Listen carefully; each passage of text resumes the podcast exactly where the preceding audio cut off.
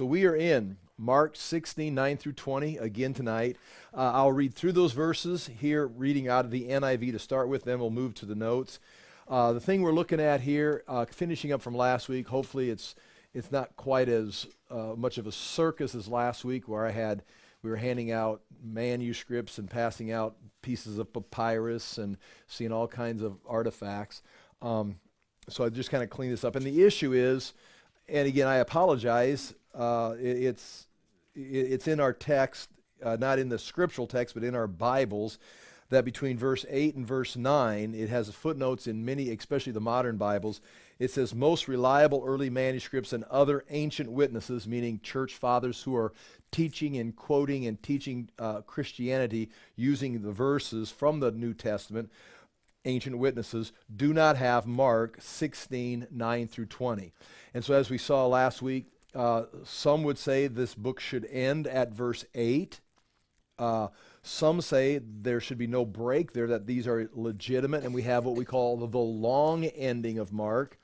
But also, sometime before the long ending came about, there was a short ending that is in manuscripts in the ancient days, and even sometimes in the codex and things we've gotten. We'll take a look at that. And then there's the option that Mark wrote an ending and it was lost. So you've got the actual verse 8 is the end of the book. Then you've got what is in the text here, the long ending. Then you've got an alternative short ending that we don't have here in our Bibles, but it's in some manuscripts. And then you've got an ending that's not here, but it's been lost, and we don't know what it is. So those are the four options.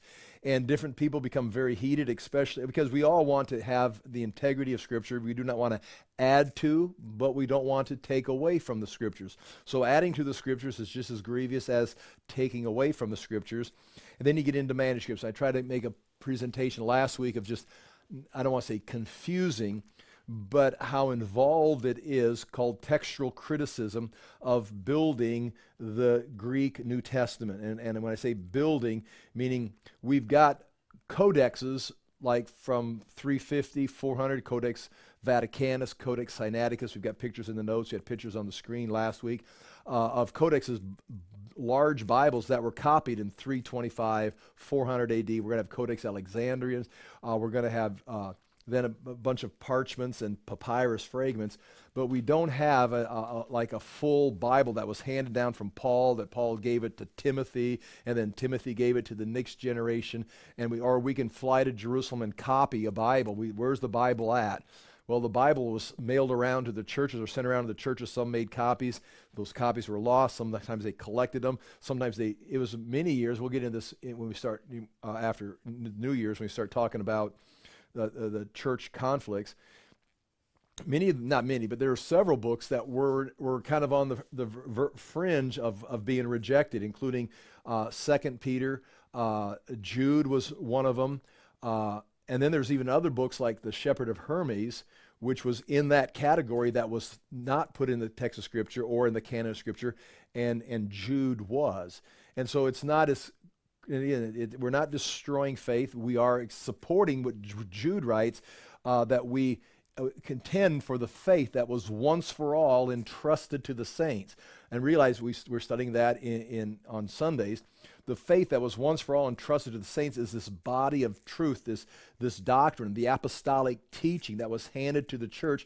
But Jude is writing sometime between 55, I think it's closer to 55 AD, maybe up to 65 AD. He's writing in those years that we've received the faith, the doctrine. Well, John hasn't written anything at that time. Paul has still got to write the two letters to Timothy. Hebrews is being written sometime, towards 64, 63 AD. Revelation isn't written yet, so the books haven't even been written yet. And Jude is able to say the faith that was once for all entrusted to the saints. So there's no contradiction there, but it's not as simple as just a clear-cut line. Here's your New Testament that God gave Paul, and now we all make copies of it. And Zonovan is the one that was the original printer. It's like it's been built. And so there's some questions about some things. And again, that shouldn't undermine your faith, but you should understand a little bit about that. Nonetheless, showing up in the manuscripts are these verses. And some don't want to touch them, just leave them here, don't criticize them. Some would say, well, we'll look at some proof here tonight. And again, I'm not going to necessarily give you an answer. Verse 9. After having said, verse 16, verse 8, trembling and bewildered, the women went out and fled from the tomb. They said nothing to anyone because they were afraid. When Jesus rose early on the first day of the week, he appeared first to Mary Magdalene, out of whom he had driven 7 demons. She went and told those who had been with him and who were mourning and weeping. When they heard that Jesus was alive and that she had seen him, they did not believe it. Afterward, Jesus appeared in a different form to 2 of them while they were walking in the country. These returned and reported it to the rest, but they did not believe them either. Later, Jesus appeared to the 11 as they were eating. He rebuked them for their lack of faith and their stubborn refusal to believe those who had been seen by him after he had risen. He said to them, "Go into all the world and preach the good news to all creation. Whoever believes and is baptized will be saved, but whoever does not believe will be condemned. And these signs will accompany those who believe. In my name, they will drive out demons. They will speak in new tongues. They will pick up snakes with their hands. And when they drink deadly poison, it will not hurt them. And they will place their hands on sick people, and they will get well." After the Lord Jesus had spoken to them, he was taken up into heaven, and he sat at the right hand of God. Then the disciples went out and preached everywhere, and the Lord worked with them and confirmed his word by the signs that accompanied it. Now, that's the end of the book of Mark. Great verses. And everything that you see in those verses is confirmed elsewhere in the Gospels. The closest thing we're going to have to what are we talking about, is the idea of picking up snakes, although Paul got bit by a snake and wasn't hurt and amazed everyone there and helped kind of bring an opening for him to testify. The idea of drinking deadly poison and it won't hurt them. And then, of course, talking about the other charismatic signs, kind of almost making them like a guarantee. And all that is confirmed as being something that did appear in the book of Acts, and some are going to be in. Now we get to another issue. The cessation, has those things stopped happening after the apostles died, or at some point when the New Testament canon was complete and they no longer happen? Or is this something that God can do throughout the church age as he wills to confirm signs or confirm his word? And so that's another whole conversation. But here they are listed here. That is those verses. Now, the concern is, are they supposed to be there? Especially when you have in your Bibles a warning. The most reliable manuscripts, and the most reliable in that statement means the oldest manuscripts. Now there's a question, are the oldest manuscripts the most reliable? And when we say manuscript, we mean written out by hand. It doesn't mean printed, like we have printed notes or printed Bible. The manuscripts had to be written out. So, of course, now you're writing them out. There's great room for error because you can make it, just like writing anything. You make a mistake, you spell a word wrong, you skip a line, you write a line twice.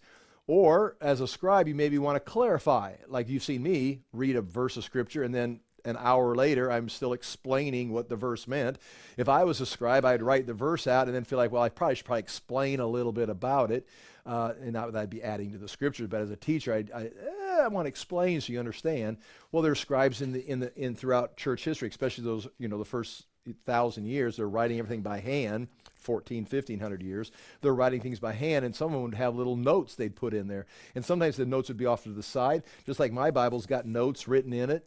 Well, if someone were to take and copy this, they say, well, that's a good reference. They may take the note that's in the side and put it right into the text. And now all of a sudden, what used to be just my footnote or maybe a little side note to myself, now someone makes a copy. Oh, that's a good point. And I'll just put that in the text. And now someone else makes a copy. They don't even get a decision. It's part of the manuscript. And you can see as you follow the manuscript development where someone has inserted a footnote or a scribal note to help clarify something. Not that they're changing the Scriptures, but it just kind of found its way into the text of Scripture. I got to keep moving here, otherwise we're off talking about textual criticism. On the first page of the notes, very interesting right there for you at least, at the ending of the book of Mark, you've got 1, 2, 3, 4, 5. Those are the 5 parts of the original ending. That would be ending in verse 8. The missing ending that we don't have, no one knows where it's at, it was lost. That's an assumption.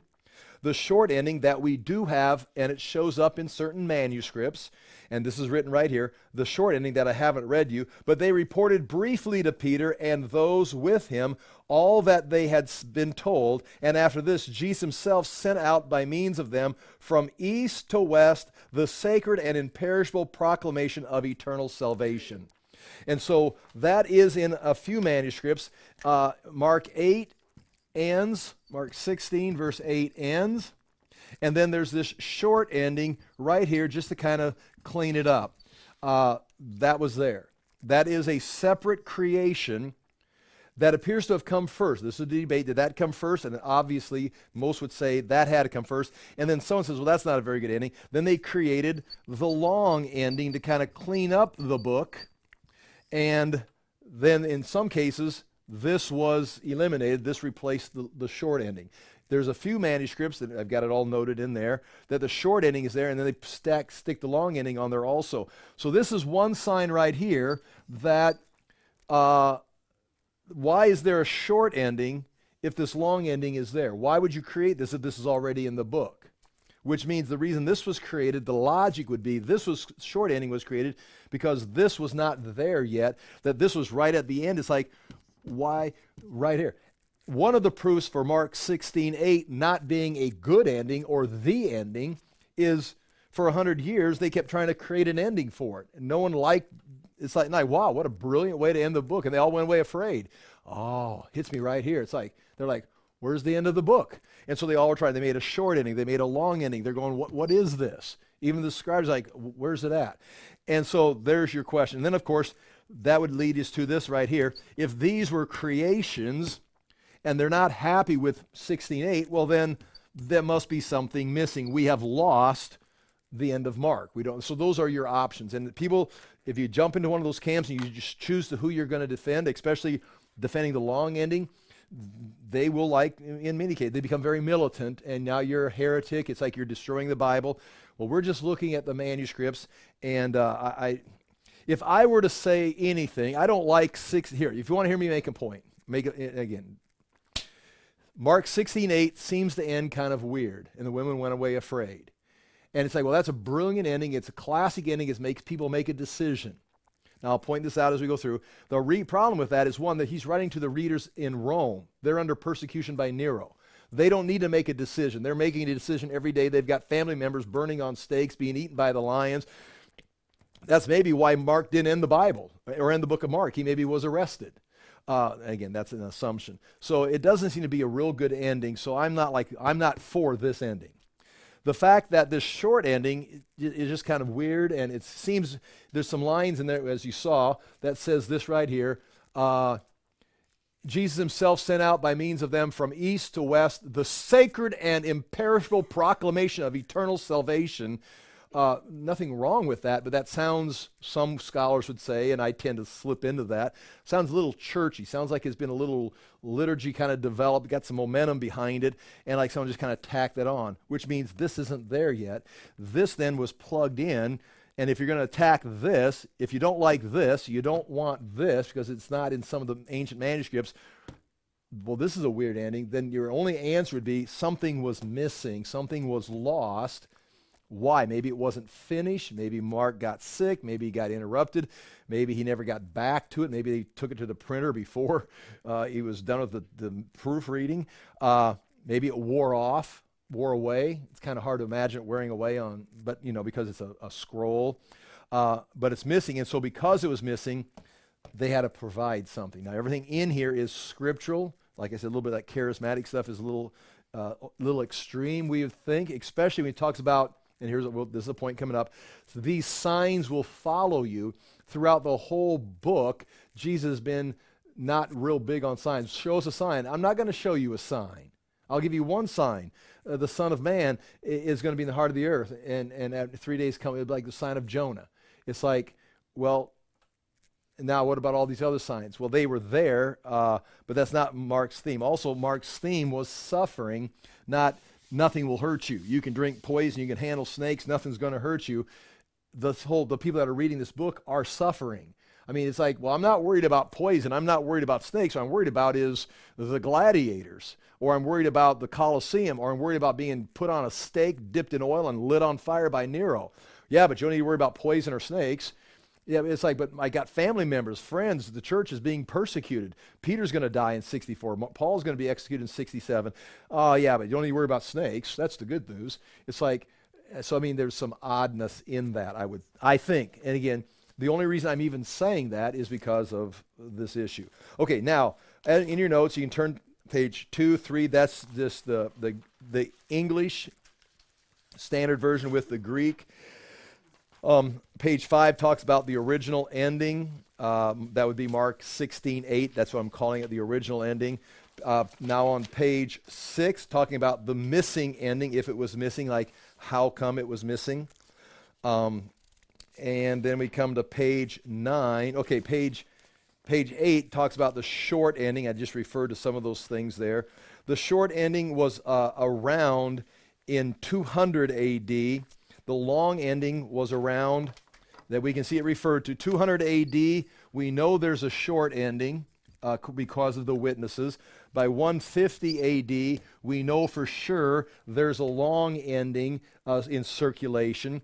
But because of the long, why, if the long ending is there, why would you write the short ending? Which then gives the assumption that if the short ending, we have a record of someone referring to it by 200 AD, that doesn't mean that was when it was written. But because we have reference to the long ending in 150 AD, it's more likely the short ending was written sometime before that, say 125 AD. I'm making that number up. And we have reference in 150 to the long ending. The long ending could have come from somewhere else or another part, Egypt, Syria, Asia, whatever, could have come around, and unknown to this, maybe 140 AD when it was written or something like this. Either way, the short and long ending are early.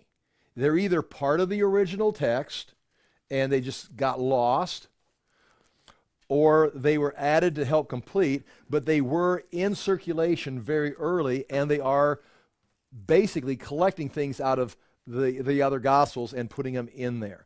So that is the short and long ending as far as their arrival.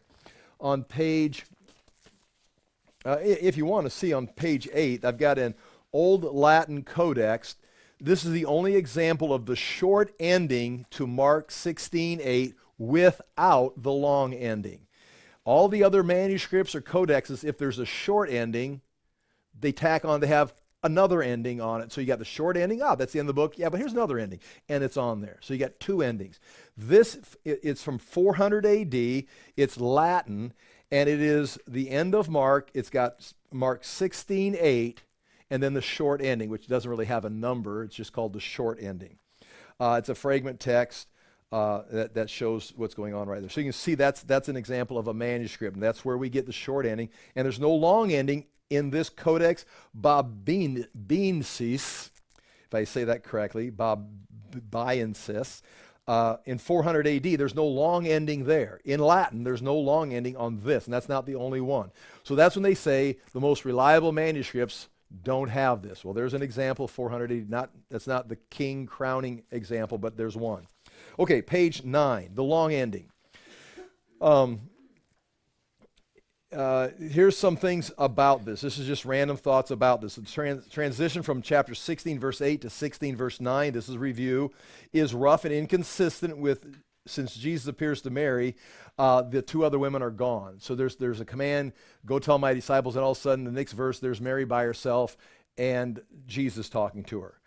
Mary is then introduced as if she had just appeared. She's been in chapter 15, verse 40, 15, 47, and 16, 1. We know who Mary is. We know who this is. But all of a sudden, chapter 16, verse 9, introduces her. Mary Magdalene, the one whom Jesus cast out 7 demons, which is a true statement, but why are you telling? It's almost like this was, some have commentators say, this was something that was written somewhere else. It was just cut and pasted over here into Mark, because it's like someone's introducing Mary for the first time in their writing, and they plug it in. That's a completely an assumption. And if you're supporting this long ending, you're you're very upset with the very fact that I'm saying that kind of a thing. It's bothering, which is appropriate. It records three appearances of Jesus, which is important. That's part of the gospel message, that Jesus appears, and I'll show you that. Point D, the details of the long ending are pieces of information picked up from the other gospels. I pointed that out to you. Point E, the long ending seems to have been created in the 2nd century by taking information from the other three gospels, but still missing point F, still missing from the long ending is Jesus fulfilling his promise to meet the disciples in Galilee. That was one of the things that was said by the young man, go tell his disciples that he'll meet them in Galilee. They're supposed to go to Galilee and he'll meet them there. And he does in the other Gospels, but he never does that in Mark, even after they've said this. The long ending is rejected, point G. This is just a statement. You don't have to agree with it, but it's a statement. You don't have to say they're good scholars. You can say they're progressive, they're liberal, they're bad scholars, they're satanic scholars. But the idea is your academic scholars reject the long ending today. Now, I'm not saying that's the right thing because there's a lot of things scholars are doing today that I disagree with. It's flat out unbiblical, unchristian. They're denying Scripture in many cases. So that doesn't mean anything except, most doctors suggest, they suggested you get the COVID shot too. But it's like, well, they're the doctors. Well, I don't agree with the doctors. And here's the scholars. And I'm just saying, that's what the scholars say. Point H, considered not written originally by Mark by most early authorities. Now we're getting back to the early, forget about today's scholars. I mean, they're there. But now we go back, what did the early church fathers think of these verses and how do we know? We've got some evidence, Eusebius and Jerome. I'll talk about that. Page 10, point I at the top, 69 seems to be its own introduction seems to have its own introduction verse to the events of Resurrection Sunday, because they've already introduced the day, and it's the early part of the day, the first day of the week. Now they say it again. It's the early part. They use a different word for first. It doesn't flow naturally from chapter 16, verse 1 through 8, into verse 9 through 20. Same story, but it's like cut and pasted from another article. Like you start copying someone's homework right here at this point if you're doing your homework. These verses 16, 9 through 20 are not found in these manuscripts. The two oldest Greek unsealed manuscripts. The unseals are the capital letters. All the Greek letters are capital, no punctuation. And the codex is the pages that are papyrus or parchment, in this case, that are cut and then sewn together like a book. They're the early form of a book. They're after the scroll. They're now in codex form, or what we'd recognize as a book. And that's Codex Sinaiticus from 350 AD, known as Aleph, or the Hebrew letter Aleph right here. That's they've all got symbols. If you got like P72 fragment, like a papyrus fragment, like this is a real papyrus fragment, but it's nothing that anybody cares about. But it's from 200 AD, 100 AD, sometime maybe 100 BC. That would be titled P something if it was something somebody cared about. I call it the one on the bookshelf or the demonstrator. So they're all the papyrus are labeled. The codex are called something, and Codex Vaticanus is called Codex Vaticanus. It's B, and that's an abbreviation, so you can put in the apparatus at the bottom of a Greek text where you got this verses or this word. It comes from Codex Vaticanus, so you don't write Codex Vaticanus, you just write B. So 350 A.D., Sinaiticus does not have it, and there's a picture of it right there showing where it ends. And there's a little space right there, but that space is just the ending and making room for the beginning of Luke. Codex Vaticanus is a little more interesting because it is not there also, but it leaves an entire column for it could maybe be inserted, and some say there's room enough for you to squeeze all the letters for it to be put in there. Again, we don't know why it's just got an extra column there. The old Latin Codex, like I just referred to, from 400 AD, does not have it.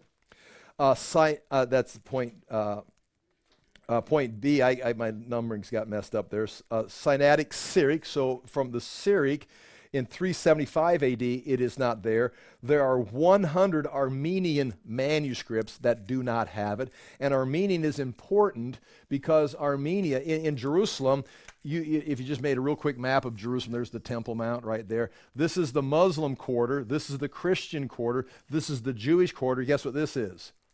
Armenian quarter. Well, Armenian, oh, those are the ones that are anti-Calvinist. No, that's Arminius. That's not, that Armenian is a country. This is the Jewish, this is the Arab or the Muslim, this is the Christians, and this is an actual part because so early in history, in the first and second century, the Armenia was the first country to become, we know of Constantine making the Roman Empire Christian, but Armenia had already been a Christian nation. People don't know this. It's not something that's part of our culture, but they had their king made the announcement, we are a Christian nation early in church history. And so people began to drift to what there was their holy city, and there's still an Armenian presence there today.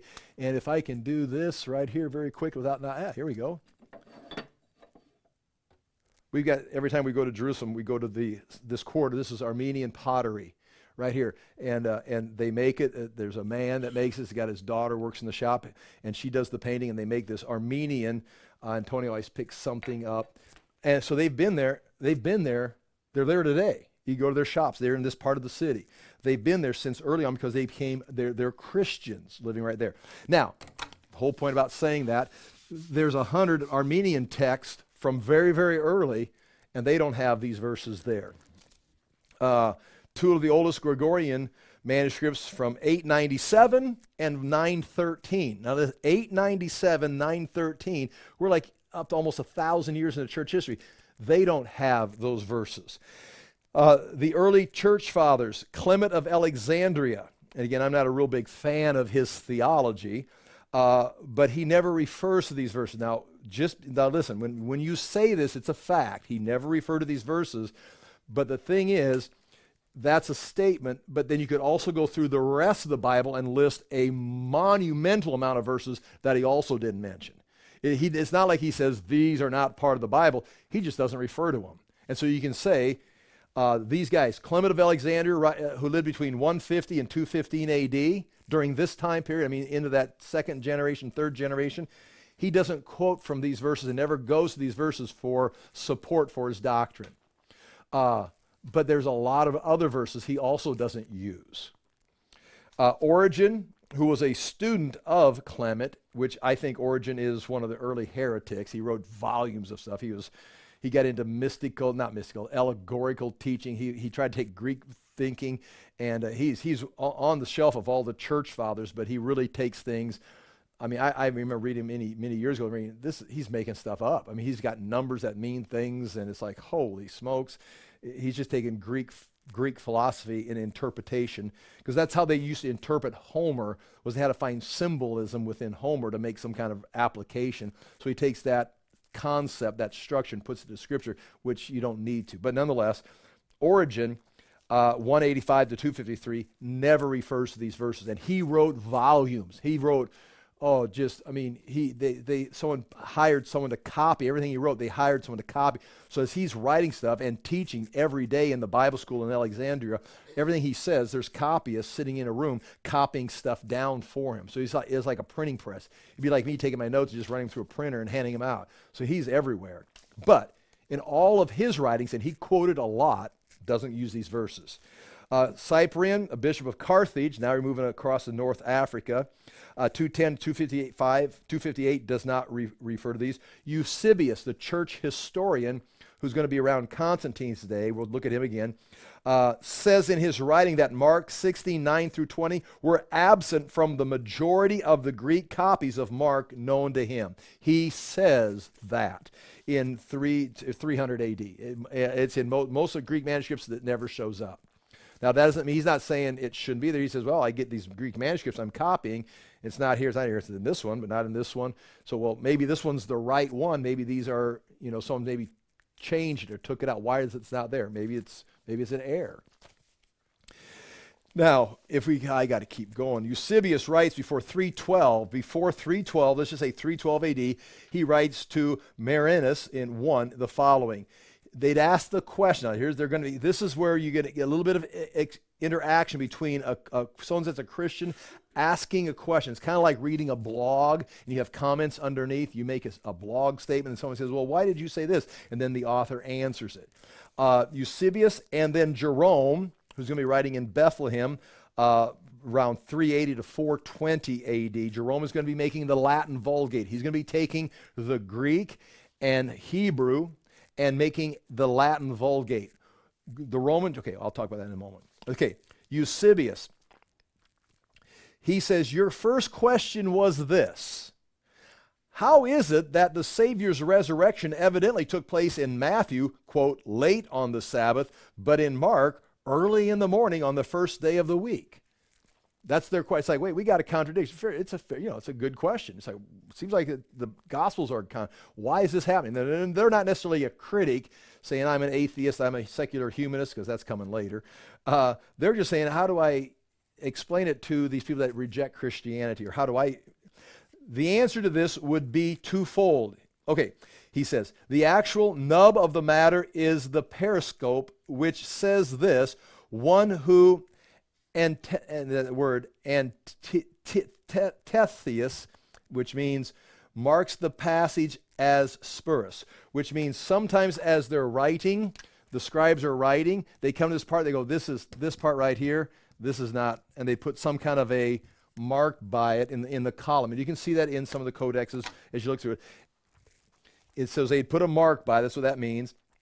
The periscope would say that it is not found in all copies of the gospel according to Mark. Accurate copies end with their text of the Markan account with the words of the young man whom the women saw, and who said to them, do not be afraid, it is Jesus the Nazarene that you are looking for, etc. After which it adds, and when they heard this, they ran away and said nothing to anyone because they were frightened, end quote. That is Eusebius writing in 312 in answer to a question. That's not the modern scholars. That's 312 Eusebius. The runners were going to write church history during Constantine's day. And then he goes on and says, that is where the text does end in almost all copies. Now, he doesn't know. He's not like, I was there when Mark stopped writing. He's the same place we are, except he's closer. He's in 312 saying, that's where the text ends. How do you know? In almost all copies of the gospel according to Mark. So there's copies, obviously, that were in existence that he saw that have deteriorated since, to our day. But he's looking at the same thing we are and saying, in most of the copies, it's not there. And now, some of those have all disappeared, and now what we have that remains, they still put a note in there. Something's missing. So there's no way of saying there's someone's trying to take this out of the Bible.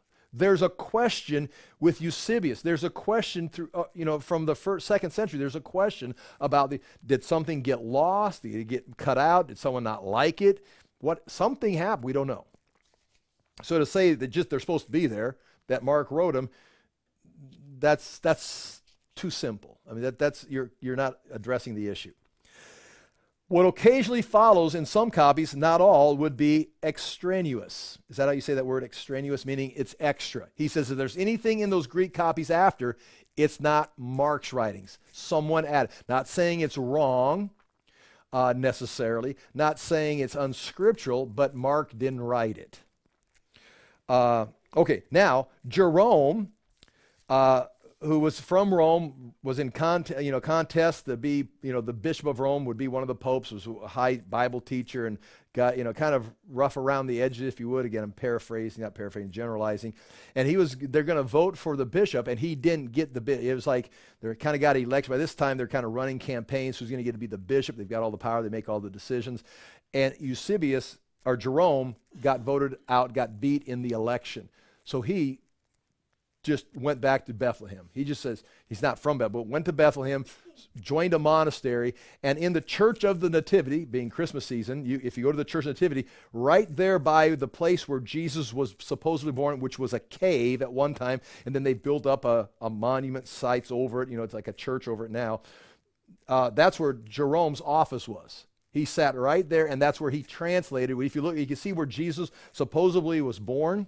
You just go right around the corner, and there's Jerome's office, where Jerome translated the Latin Vulgate between 380 and 420 AD, and he stayed there the rest of his life. And the new pope asked him, the Latin Bible, the Latin scriptures have been watched. This is 380, 420 AD. And the Roman church, the Roman leadership realizes, we've got the Latin, we've got the Greek, but they translated it into Latin for us, and we don't have a printing press, and people keep making copies, and it's like everybody comes and their Bibles don't match. They get together, and not everybody had a Bible, but it's like it's so corrupt. We don't even know. We can't even make decisions because everybody got a different copy of the Bible. So he says, would you, because you are, again, he was very academic, very skilled in language, would you make us a new Latin translation? So Jerome agreed, and he went through all the Hebrew, he goes through all the Greek, all the manuscripts, and he makes a perfect, crystal clear Latin translation, Latin Vulgate, and says this is the best that we can come up with, the manuscripts that we've got available. And again, he used Hebrew text and Greek text, and of course sent it to Rome, and Pope says this is now the official Bible. Everybody make your copy from Jerome's Latin Vulgate. And those other ones are we're going to get rid of them because they had a. It's not like you can just have a printing press and make they're copying. Okay, now guess what happened when they came out with the new Latin Vulgate? Guess how the church people responded to it? Well, okay, let's say you've got a King James Bible, and in 1978, the Sonovan prints the NIV. Say this is a updated translation with the newest manuscripts, and the whole church goes, "Oh, hallelujah!" and they throw their King James aside and embrace the NIV with arms wide open. That's exactly what happened when the Jerome's Latin Vulgate shows up. The churches says, no way. You're not going to change the scriptures on us. And what they were trying to do was correct and get everything back in line, if that makes sense. Anyway, Jerome. He says in his writings that Mark 16:9-20 were absent from the majority of the Greek copies of Mark known to him. Now, these are the ones that are known to him in 300, not the ones that were made in 400, 500, 600 AD. They're not even written yet. The ones that are known that had to be written sometime maybe in the first century. He may have access to first century documents, second century documents. And then Mark 16:9-20 were absent. He says this. This is not me saying or today's scholars. This is why today's scholars question these verses, because guys like Jerome are making this statement. Jerome writes this in 406 to 414 in his epistle numbered right here. It's right here. There, he's got a question. Why do the evangelists, this is a person, their name is Hydabiah, and they ask 12 questions. This is the third of their 12 questions. Why do the evangelists speak differently about the resurrection of our Lord and how he appeared to his apostles? Jerome's answer. Here you first ask why Matthew says that our Lord rose on the evening and on the first day of the following week, just St. Mark is to the contrary and says this, Jesus arising on the first day of the week in the morning appeared to Mary Magdalene. Now we're into the long text. You see this right here? From whom he had expelled 7 demons, and she departing told those who were his companions as they mourned and wept. And these, hearing that he was alive and that she had seen him, did not believe him. Now notice what Jerome just quoted. He just quoted in 406 to 414 the long ending, because they say there's a conflict between Mark and Matthew right here. And he says, well, here's what Mark says. This problem has a twofold solution. Either we do not accept the testimony of Mark because this first portion is not contained in most of the Gospels that bear his name, almost all the Greek codices lacking it. The codexes are not the parchments or the scrolls. The codexes are all what we'd say the modern books, the ones, the most recent ones, they're all lacking it. Or else must affirm that Matthew and Mark have both told the truth that our Lord rose on the evening of the Sabbath. So he says there's two ways of looking at this. Mark's account was added after Mark wrote. The other is if Jesus arose at this time, but he didn't appear to Mary until a few hours later, and both statements would be true. Kind of like the women went to the tomb while it was still dark, but when they got to the tomb, the sun was shining. It's like, whoa, whoa, whoa, it's a conflict. No, they went to the tomb early in the morning while it was still dark, while the sun was rising, and by the time they get there, the sun has risen. It's not a conflict. It's a process of moving. Nonetheless, we're looking at Jerome's answer. Point F, Eusebian sections do not have provisions for the numbering. Some Greek manuscripts have scribal notes at 69 saying these verses are absent. They've got that little thing right here saying these. I'm going to add these, but they're not in. I'm just adding it here. The apocryphal book known as the Gospel of Peter, which of course we do not accept, has a similar ending as Mark, but without the long ending. So that matches. It's not an authentic book. Greek manuscripts that have the short ending almost always have the longer ending. So if they got the short ending, they got the longer ending. And point J, B.B. Warfield. Now, this is an important individual, I think. He's an American professor of Reformed theology at Princeton. He was the champion of the doctrine of inspiration. B.B. Warfield fought for the authenticity, the inspiration, the inerrancy of Scripture. He writes this: the existence of the shorter conclusion, the shorter ending, is a fortiori, which means, that word means, I had to look it up and write this in, from the stronger, as an argument based on another argument is so strong that it makes it unanswerable, evidence against the longer one. Because there's the short ending, that's evidence against the long ending. This is the one that wrote and defended the inspiration of Scripture. He says, because there's a short ending that exists, that means the longer ending is also made up, because you wouldn't have the shorter ending trying to end the book if the longer ending was authentic. For no one doubts that this shorter conclusion is a spurious invention of the scribes. He says no one doubts this, that everyone knows that short ending, someone added it. Well, if you know that for a fact, that proves the longer ending doesn't belong there either, because if you got one, you've got the other. That's what he was saying. Okay, support for Mark 16:8 not being the original ending. The problems with this concept, the strategy failed miserably. So if Mark 16:8, and I've said, I think all this, I don't want to waste my time on it, but the reason that Mark 16:8 is not Mark's intention, because everyone tries to correct it. Mark's readers spent the next 100 years trying to solve it by the short ending, by the long ending, or adding additional words. So if it was some clever artistic literary effect, no one got it, Mark. Try again. It's like being at a comedy club and having this new wave of comedy and presenting it to the crowd, and everyone's like, no one laughed. No one was happy with the end of the book. So why did the book end at Mark chapter 16, verse 8? Was it Mark's intention? Point B, he got interrupted, he got arrested, he got martyred. Something could have happened. Mark 1:1 begins, the beginning of the gospel of Jesus Christ, the Son of God. And the gospel is the good news. And then you go through the whole book about he says the beginning of the gospel, the good news. Go through the whole book, and the book ends with fearful women running away, not saying anything. It's like, well, this is the beginning of the gospel. Where's the end of the book where the gospel is like confirmed? Give us like the resurrection or something, or an appearance.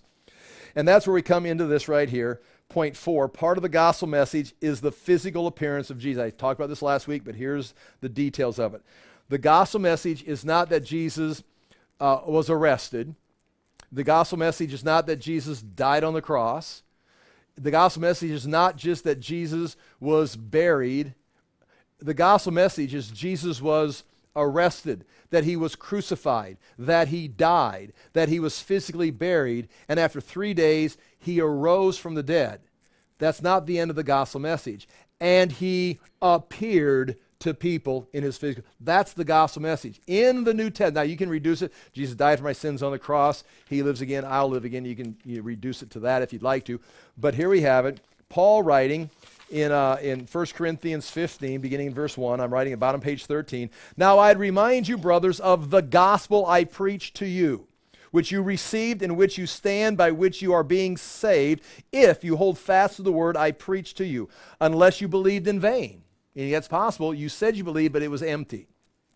For I delivered to you as of first importance that what I also received, meaning I didn't make it up. I received this information from those who witnessed it. I received this information.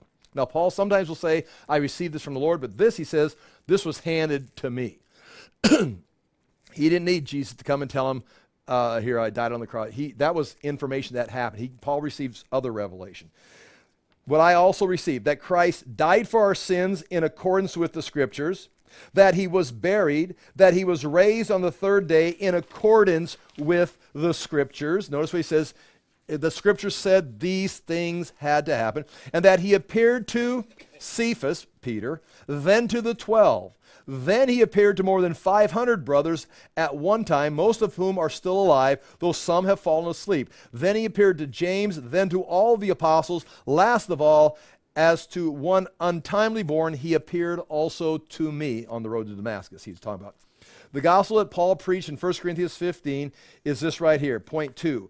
Christ died, Christ was buried, Christ was raised, and Christ appeared. And then he gives you a list of people that he appeared to. So the book of Mark, ending in verse 8, has he died, he was buried, and he was raised, because the angel, or the young man, the angel, says he's no longer here, he is risen. But what is missing is that next point, appeared. And that seems to be a theme, died, buried, raised. Because if you listen, it's going to become a big issue in the second century. When we get into the church doctrines and the heretics, it's easy to say, well, he died and it was buried and now he's alive. And we can go right to a Hollywood movie. Now you got this ghost floating around. He's living in the afterworld. He's alive somewhere else. And it's like, no. He came back in physical form and he appeared to us in his body. He ate food in front of us. We touched him. We traveled with him. He's physically back in a resurrected physical body. That is part of the gospel. That's really the theme of chapter 15. Okay, the appearance of the physical resurrected Christ is part of the gospel. Okay, I said that. Point 5. One of the possible solutions, maybe one of the best solutions is this, is to say we are missing the ending of the book of Mark. And somehow we lost it. Now, on the next page, it says support for the longer ending. I'm going to read that here. But I do want to go to, right now, I do want to go to page 18. This is support for the long ending. What could be, when you compare... And we'll go back to the support for the long ending. Now, I don't necessarily support it, but we want to look at the reasons why there's reasons to support it. When you look at Mark and you look at Matthew, there's many parallel things, parallel verses in here. And I'm not going to write them all on the board, but you've got them on your notes there. If you're online, there's on that link on the home page right underneath the live feed, there's a that says notes. Right here, Matthew and Mark's Gospels are similar or parallel in pattern, followed throughout the book. Whenever Matthew uses the word exousia, which is the word for authority, exousia, which translates authority. Whenever Mark uses that, or Matthew uses that story and that word, it's right there in Mark. If Matthew uses it right there in Mark. All the way through. If it shows up in Matthew, it's right there in Mark. Except in one case, you're going to see right here at the end, right here, the story is the same, and all of a sudden it cuts off at verse 8. Matthew goes on and uses the word exousia.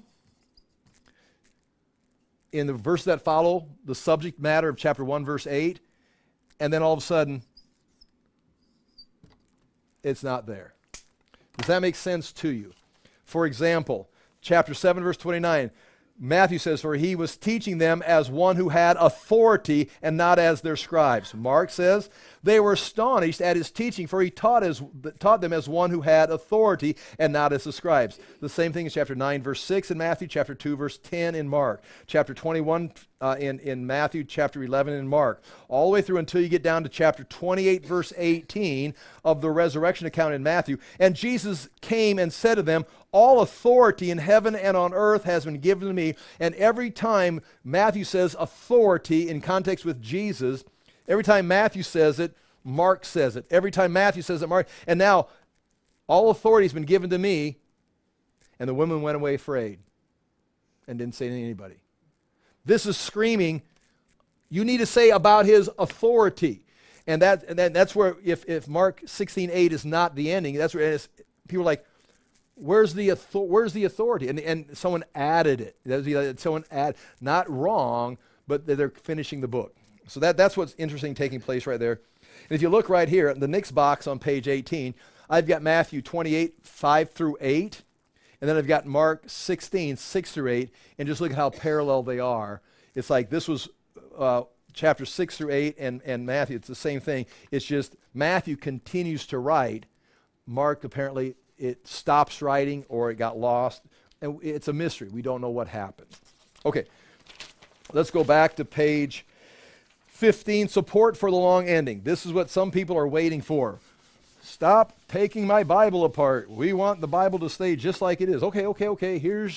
Here, keep it. All the events of Mark 16:9-20 are biblical. Nothing wrong with it. It's not like some kind of weird doctrine.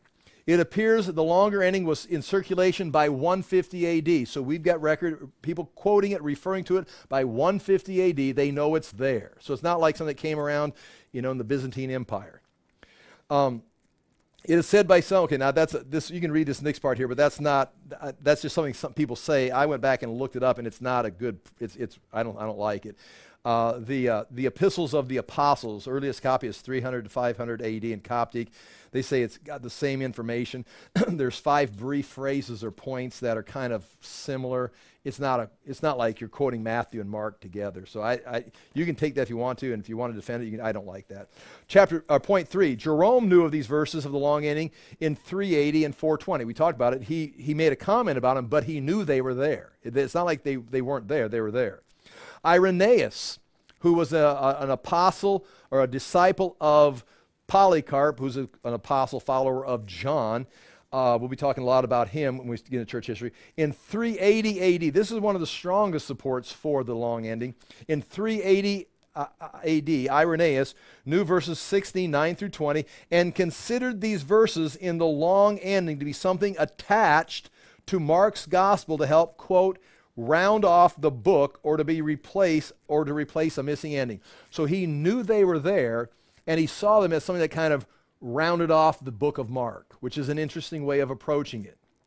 Now this is 180 AD. They came into existence, say around 150, possibly, maybe earlier. But by 180, Irenaeus sees them, knows them, and is saying they were put in there to round off the book of Mark. Against heresies, I'm reading that book right now. It's a mind bender, just trying to keep up with all the Gnostic information he's providing. I'm struggling. I'm going to try to read the whole thing. I'm about a third of the way through. Tony hears me griping about it all the time.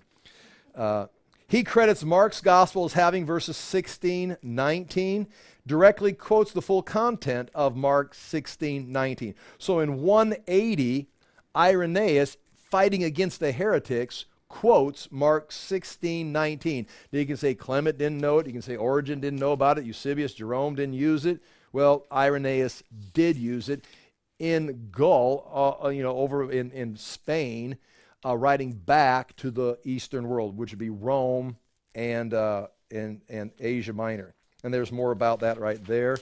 In fact, I've got it underlined. Yeah, I've got it underlined there on page 16. Also, point 5, Titian's Diatessaron, which is the 4 Gospels compiled. If maybe you've got one, I've got one or two downstairs, where instead of having 1, 2, 3, 4 Gospels, you just take all the Gospels, just blend them all together. So when Jesus travels, you get Mark's account, Luke's account, and all kind of together, which is an interesting way of looking at it. He does this in 150 AD. Now, we do not have a Greek copy of this. We've got the Syrian copy of this. It was used in the Syrian gospel. This is what the Syrians used as their gospel up until 400 AD. So they didn't have Matthew, Mark, Luke, and John. They blended them all together, and they had this Tatian's Diatessaron.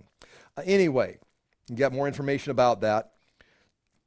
The oldest copy we've got is 541 to 546, includes this portion of the gospel. And it's interesting that you can see right there, Mark 16:10 comes after Luke 24:9. Mark 16:12 comes between Luke 24:11 and 24:13. You can see that. So all of Mark 16:10, 12, 13, 14, 15, and 19 are all in that book, in that compilation of parallel gospels, apparently being written around 150 AD. The oldest manuscript we've got is 700 AD, but it's there.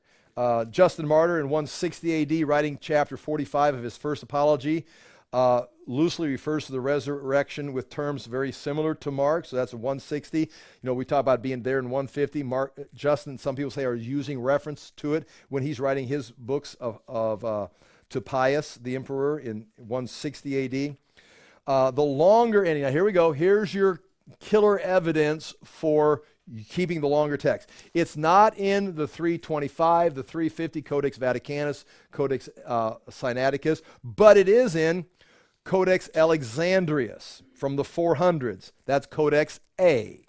It is in Ephraemi Rescriptus, which is from the 400s, which is Codex C. Codex Ephraem is a sermons written by Ephraem that he didn't have enough papyrus. So what he did, he scraped off the ink that was on there, which was the scriptures, and wrote his sermons. And then in a library, at some, you had to look this up, just look this up, the whole story. In a library, someone was reading it, and they realized this old codex has got something written underneath this most. And so then they started putting lights on it and looking at it, and they realized that Ephraem had erased the text of Scripture to write his sermons. And so you can read Ephraemi Rescriptus. And can you imagine what Rescriptus means? Means rewrote. It's Ephraem's Bible that he erased and rewrote his sermons on. Do not try this at home. But anyway, so that's in the National Library at Paris. It's an uncial, which is kind of a clever story. But that's called C, and it is in that one. Codex Bezier, that's called D, from the 400s. And then turn the page, and there's all your codexes and papyri that are valuable, that all have it in there. But the difference here is, notice right here, 325, here's the kicker, the most reliable manuscripts and early witnesses do not have these. It's not in the 325, it's not in 350, it's not in some of the 400s, it's not in the Armenian, it's not into the early church fathers. But once you hit 400, 425, bum, bum, bum, bum, bum, bum, it's in all the manuscripts. And so the argument would be, these early ones are corrupt, they fixed it, and it's in the majority. So people say, in support of these, the majority of the ancient manuscripts have Matthew 16:9-20. So if you're going to do a vote on who got elected, you'll say, this belongs in the Bible, they've got more manuscripts. But you can say, these were all mail-in manuscripts. The people that actually showed up to vote were these four, and these are the legitimate votes. These are all manufactured votes. So it depends on how you're going to count the ballots. That's what that comes down to. So that's in support of that right there. Turning the page, we come to almost the end. The rejection of the long ending based on internal and textual evidence. This will be the last thing. Why? Forget all the manuscripts, forget all the early witnesses. We're looking at what we have today. Why is a long ending? Why would we say that's not supposed to be there? Internally, just looking at it. Number one, the connection between, again, this doesn't mean it's right. This would be the arguments against it.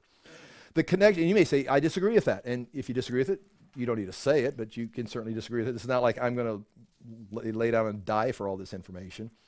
The connection between chapter 16, verse 8 and 16, verse 9-20 is abrupt and awkward, some would say. You can decide. Again, like we talked about, Mary shows up twice. 69 begins with a masculine nominative participle, anesthes, which requires he, meaning raised, resurrected, and there's no he there. It's masculine, but there's no he there near the text. I mean, it looks like it was just cut and pasted in. We've already said this. Mary Magdalene is referred to and is described as if she just appears. Point 4, the women who were commanded to go speak to the men simply drop out of the story, while Mary is instantly in an entirely different scenario talking to Jesus. So go tell my disciples, end story. Now Mary's at the tomb by herself. No one went to tell anybody, and now she's talking to Jesus. It's like, what's going on here? I mean, the whole scene switches, and then they introduce Mary again, and she's in a different scene. One of the points, focus of chapter 16, verse 1 through 8, was Jesus' promise to appear to his disciples in Galilee. They never come back to that part. Chapter 16, verse 9 through 20 is short, concise, with no connection to Mark's story and minimal detail. So you say, well, it's only this. Yeah, it's very short, but it's got a bunch of information packed into it with just random facts. And it's like it's not connected to anything. It's just someone's putting an ending on is the reason why you'd say it's there. The events rapidly described in chapters 69 through 20 are all highlights of detailed descriptions in Matthew, Luke, and John. It's like you took the highlights of Matthew, Luke, and John, condensed it, and stick it in the Gospel of Mark. That's what the accusation would be of internal evidence. Point 8, the content of 16:9 through 20 concerning and needs much further explanation. For example, A, Jesus rebuking his disciples for not being able to comprehend the resurrection, which is exactly what they're supposed to do, is go to all the world and explain the message. And the only reason that Jesus said, well, you should have believed, someone said they saw me alive. This is too strange. And they didn't believe until they saw him alive. Now they're supposed to go to the whole world and tell people that he's alive.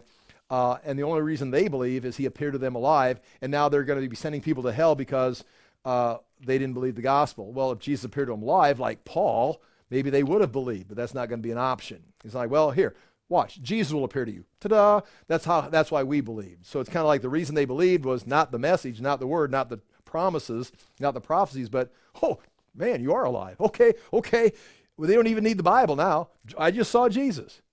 And so that's just kind of an interesting way. I mean, not that right or wrong. One of the part of the gospel was the resurrection and being in appearances. Now they are promised universal immunity to poison. The whole book has been about suffering. The Son of Man is going to suffer. You're going to follow Jesus. You're going to suffer. And now at the end of the book about suffering. And again, when you talk about Matthew is the book about the king.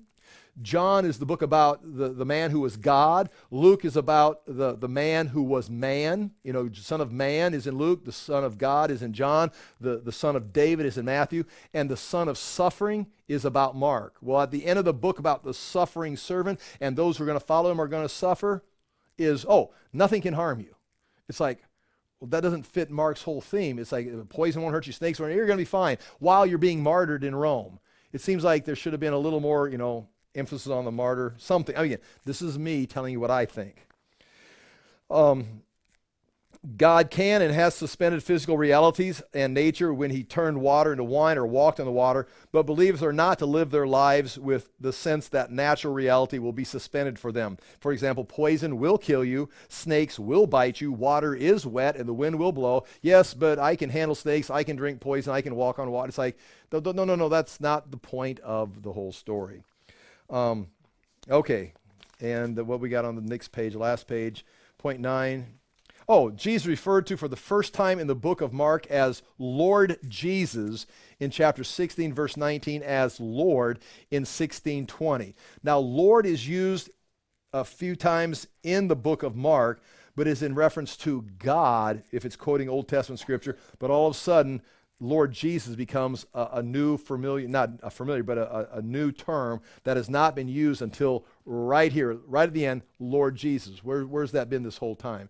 It's always been Jesus, now Lord Jesus. Of course, he's resurrected, maybe he changed his title, but it seems like something that was coming from some other source than Mark.